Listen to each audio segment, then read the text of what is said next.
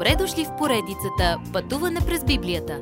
Това е едно пътешествие, което ни разкрива значението на библейските текстове, разгледани последователно книга по книга. Тълкуването на свещеното писание е от доктор Върнан Маги. Адаптация и прочит, пастор Благовест Николов. Един нов ден на небето. Къде отиде църквата? От Откровение четвърта до края на книгата църквата не се споменава нито веднъж. Църквата отива във въздуха, защото там посреща Исус. Светиите влизат през отворената райска врата и сега са с Христос. Тя вече не се нарича църква, но група на призованите от света. В небето църквата е представена от 24 старейшини. Четвърта глава започва един нов ден в Откровение. Сцената се премества от земята на небето. Това е радикална промяна. Пътуване – възможно само чрез Святия Дух. Само Той може да опише нещата на небето толкова лесно и ясно, както се случват те на земята. Сцената е вдъхновяваща, но и липсва сензацията, която ние бихме и сложили. Какво разкрива Святия Дух на Йоанн относно небето? Какво виждаме? Виждаме Божия престол.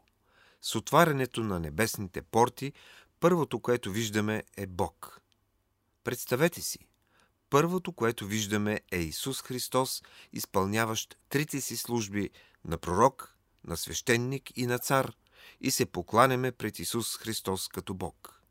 Божият престол представлява центърът на Вселената и Божието праведно царуване и власт над всички събития.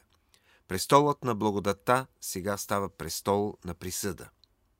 Виждаме 24 старейшини – около престола седят 24 старейшини, облечени в бяло, като правдата на Христос, с златни корони на главите, описващи ролята им като съвладетели с Христос. Тези старейшини представляват цялата църква. Около престола има стъклено море и четири същества. Стъкленото море описва облика му в покой.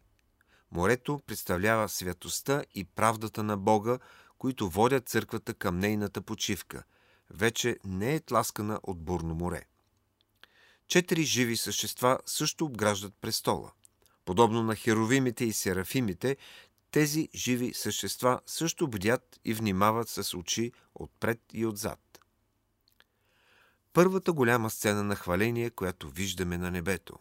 Всяко от съществата има шест крила и обикаля престола ден и нощ с думите – Свят, свят, свят е Господ Бог Всемогъщ, който беше и който е и който ще бъде.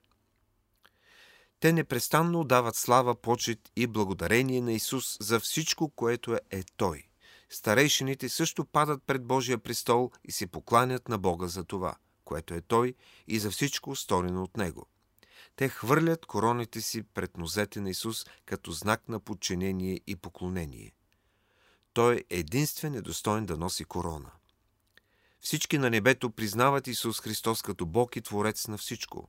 Достоен си, Господи наш и Боже наш, да приемеш слава, почет и сила, защото Ти си създал всичко и поради Твоята воля всичко е съществувало и е било създадено. Бог е сътворил тази земя и всичко в нея според своя план и своите намерение – може да не разбираме всичко, което той върши, но то върви по начина, по който той иска. Това е неговата вселена и той владее, а от нас се очаква да му се покланяме за това. Следващият път. Какво е важното на книгата? Уважаеми слушатели! Вие чухте една от програмите в поредицата Пътуване през Библията.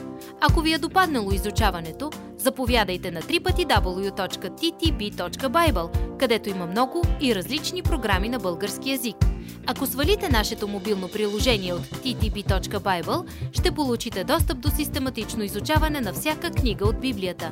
Разкажете ни как Божието Слово променя вашия живот, като ни пишете на електронната ни поща info at studio865.org или в нашата фейсбук страница Пътуване през Библията.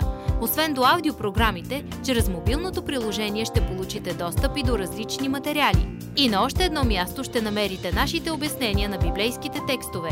На платформата YouVersion за всяка книга от Библията ще намерите наш план за прочит и аудиопрограма с обяснение на прочетеното. Благодарим ви и до нови срещи в онлайн пространството!